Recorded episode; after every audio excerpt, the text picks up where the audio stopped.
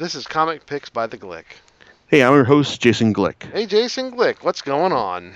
Oh, not a lot, John. It's like, but um, I'm glad to say that you know, like the the uh, final volume of the series I wanted to talk about last time, like finally arrived. It's like, and now I can actually talk about it. Woohoo! Hooray, Postal Service or something. Yes. so, what do you have on tap for us? okay, I have a series called Wild's End. Um, from from writer Dan Abnett and artist um, Ian J. Culbard. Now, they're a uh, writer and artist team that that have been working together for a couple years, couple years now. It's like, and they like they've done some qual- quality quality stuff, especially as far as um this this series is concerned. Now, um, Abnett is probably best known for his um partnership with um Andy Lanning. It's like as they worked on it's like Legion of Superheroes and Resurrection Man over at DC, and on like um Guardians of the Galaxy over at Marvel, which eventually led like um helped set help um like um set up the movie. Uh, it's like as well. It's like um while Abnett had a falling out with Lanning that um has seen um seen him write solo for the last couple of years. He's actually been able to thrive writing like writing books. Um, comics um, such as um, Titans and Aquaman for DC, and create her own projects like like like um, like the new Deadwardians with um, with um, I, with Culbard over at over Vertigo. Now that was a fun series that basically introduced the uh, concept of like of zombies and and vampires to uh, like to the to an Edwardian um it's like um English society. It's like and it was it's like and it was good fun until up until the point where they started to actually explain like where all this some um, supernatural stuff came came from. Now um but um they've also done a series to get other series um like um like a uh, like uh Knights fight fighting alien series with um the Dark Ages. Haven't haven't read that yet see another title, Brink for 2000 AD, and it's like in this. And also, um, it's worth noting that Culbard has also done like some stuff on his. Oh, well, actually, he's worked. Um, he's worked with um, other writers like adapting.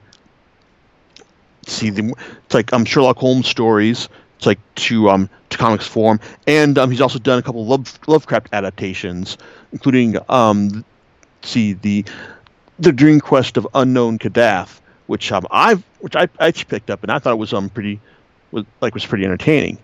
But um, so basically, like long story short is like when I saw the first two volumes of this series like on sale at at WonderCon a couple years back, I saw I thought I saw oh Abnett and Culbard. Hey, you know it's like they're a pretty good team. Might as well see what this is about. Well, Wild's End has a really like um fun and easy to grasp setup. It's like that, and it's basically basically it's uh, it, it is basically um, War of the Worlds by way of The Wind in the Willows.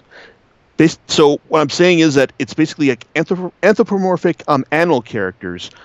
Like I have to deal with like the, an invasion of alien.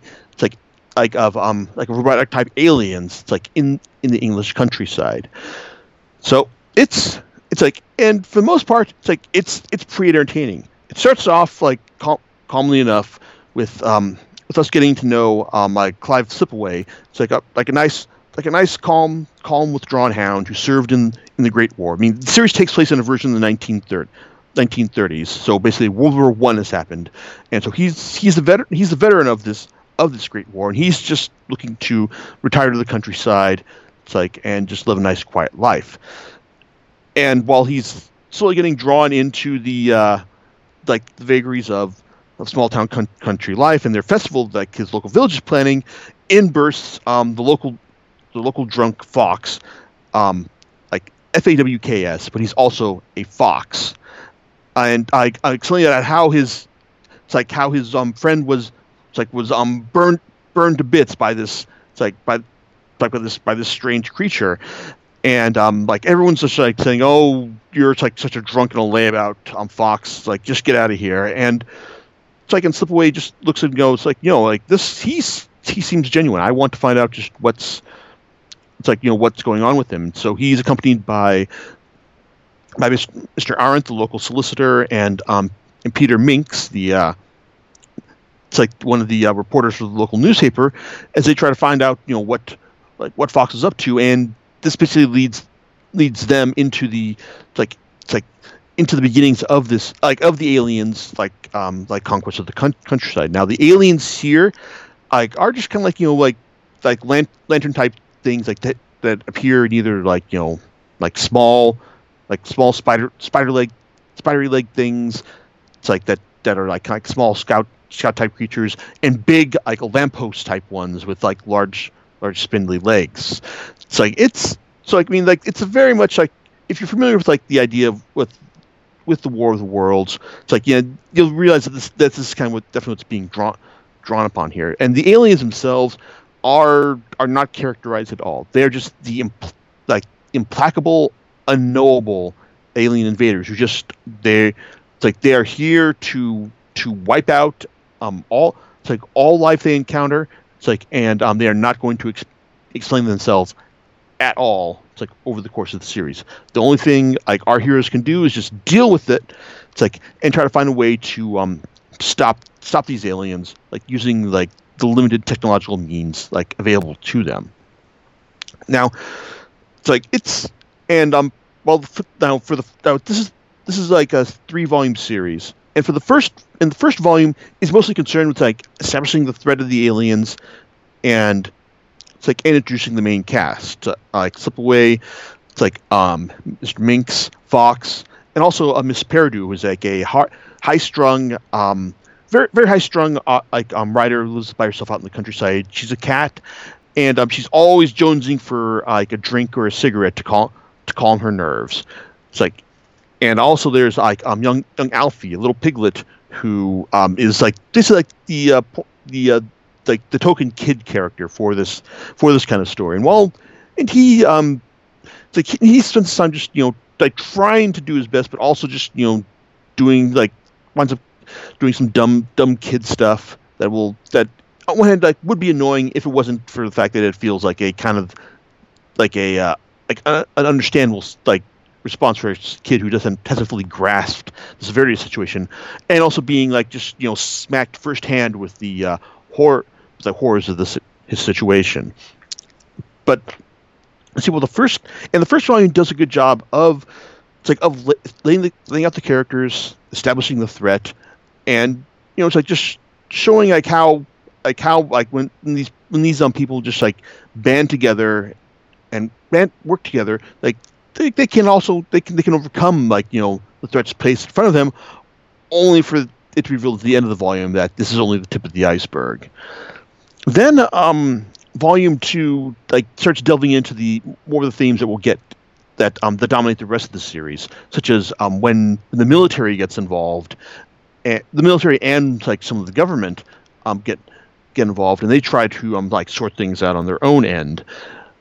Um, for for better and but mostly for worse.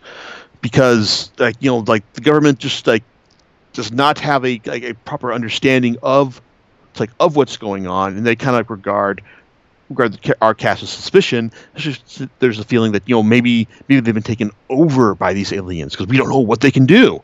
It's like this is kind of um, laid out by um, Laidlaw, the squirrel character, who's also like representative of of government intelligence, and yeah, it's like he's from our perspective, he's clearly meant to be um like the villain here, but at the same time, though, it's like his paranoia isn't entirely unjustified. There are some parts where in the story where yeah, you can understand why he'd be um so so distrusting of it, and it make and it does make a certain amount of sense um like to be that way, and even at one point in volume three, his paranoia actually were, winds up rooting out a uh, a, a spy.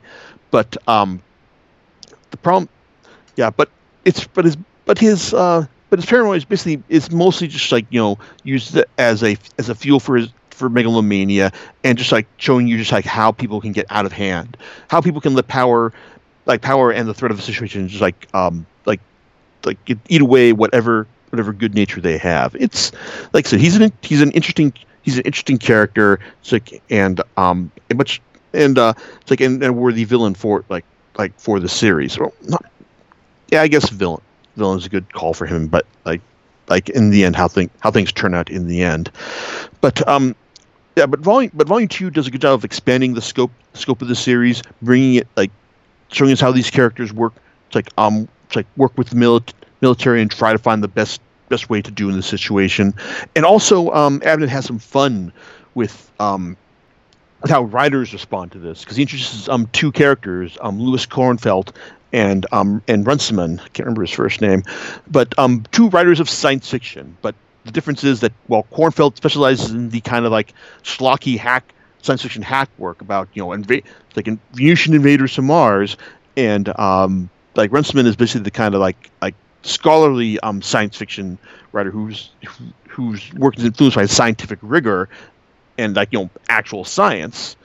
It's like they like they um it was fun to see them butt heads and also to see how like Kornfeld um you know it's like um deal with how like it's basically his one of his most hackiest situations um like brought to life and his when he finally gets a chance to confront the aliens about you know hey you know it's like I spent all my all my life trying to find out ways to to um like to find ways to, to tell stories that don't that don't like involve aliens and they attack because everyone's going to expect that. But here you are you aliens. You go and just do exactly that. You're a bloody disappointment. Like that's that's fun. I mean it's like it's like i said it, it's like it, it's it i thought it i thought it was clever. And um and even then it's like you know when that moment is just like mined for some expertly um crafted dark dark humor so it's like it's not that the uh, that um, it's not all like horror, it's like horror and awfulness that that's thrown at you. Like there's, it's like like like Abnett knows like when to um like throw in some like some moments of lightness in order to like you know keep keep like um keep keep things from becoming like t- like too too much of a grind. It's like it like I said it's it's a series that you know it's like it's it's it deals with an awful situation, but it knows how to um how to manage the tone and like to uh, keep keep the reader invested throughout. And also, same goes for um, it's like um Culbard's art. He's not one for like like lots of um it's like for insane amounts of detail. It's like in his work. He's just basically he, he's the kind of guy who knows knows exactly how to lay down like lay down the lines in order to in order to create create like create a uh, like create a well created like a, a well crafted scene it's like whether it's like the alien, where that's like showing the aliens just you know attack attacking in force, or just like the characters just standing around having a like a quiet moment together, or at the very end of the second volume, which um, has a has a double page spread that is just a it's just a, uh scenery. It's just a um, picture of the town of the town's main street, but you know, because of what's what was mentioned on the other page, it's this really disturbing moment when you realize what what's actually being shown right there, and that's that's just like some magnificent work work right there. It's like and it's strong all the way through to the very end. Now, one of the things about this series is that, like I said, I got the first two volumes at the same time, and so I was wondering, okay, well, you know, clearly there's got to be a third volume to finish this up, or or like to just continue the story, right? Right? Okay, so this like it this this these uh like the story kind of like languished for a while before oh yeah because that's right the uh publication date for this like for um this volume was for volume two was um july 2016 so the series has been kind of like in limbo like ever since since then. At least it, and well until um, publisher Boom announced that Volume Three, the concluding volume, would be published as an original graphic novel. It's like earlier this year. I thought, oh, thank God. So, so how does um does Volume Three provide a satisfying wrap up? Well, more more or less, really. I mean, it's like it, like I said, it's it does like it does add some interesting twists some some depressingly unbelievable twists to how the uh, military continues to respond to the situation as Laidlaw assumes full command. Um, but uh, it's like, but it also, but but it also just like you know, kind of like like um sets up.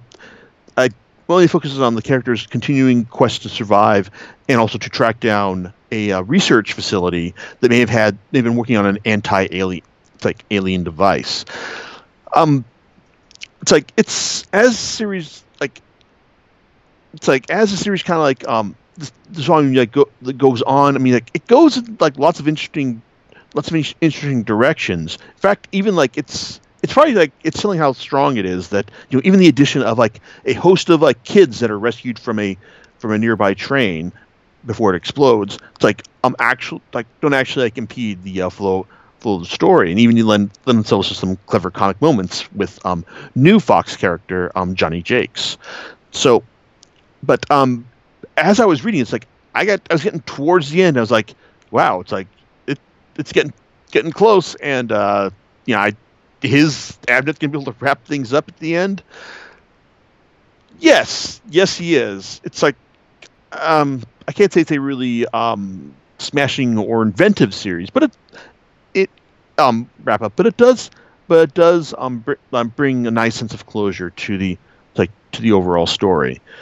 Um, I'm sure I would have liked to have seen um, like where things go from here. In fact, because well, the end the ending offers a good amount of closure.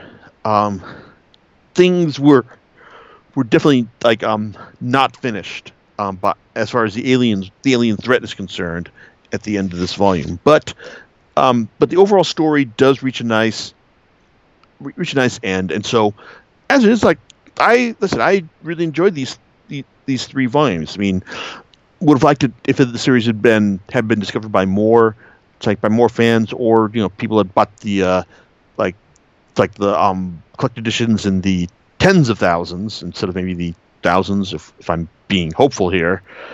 Um, but but overall, it's like this this three volume series takes that um takes that um like like easy to grab setup of like you know the War of the Worlds by way of Wind of the Willows. It's like and does and does some interesting things with it. Tells and tells a very relatable story to regular humans. It's like as opposed that that you know like has has appeal beyond just you know it's it's like it's an anthropomorphic twist. It's like I like I really enjoyed it. It's like, and I'm definitely gonna like um, make more of an effort to try and track down um, the stuff by Abnett and Culbard that I haven't read yet, because clearly this this, this shows that they're probably one of the definitely one of the um, more reliable um, t- it's like um, writer artist team teams in comic comics these days. It's like so yeah, it's three. Wild's End is is three volumes. It's like, and I, I definitely recommend it. John, it's like um, any thoughts on your end about all this? Well, you got me sold. I'm gonna check it out. Cool. Yep.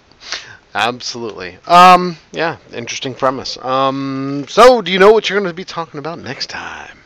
Uh, well, that's I I've got this is the case where I've got I got ideas, but I don't have um the actual stuff in my library yet. It, I like I said, there's there's a lot of potential things that I could talk about, but um, we'll see. You'll that's, have to stay tuned to the next time. Indeed. All right. That, that's our story. We're sticking with it. That's right. We'll catch you next time on Comic Picks by the Glick. All right. Later. Right, bye.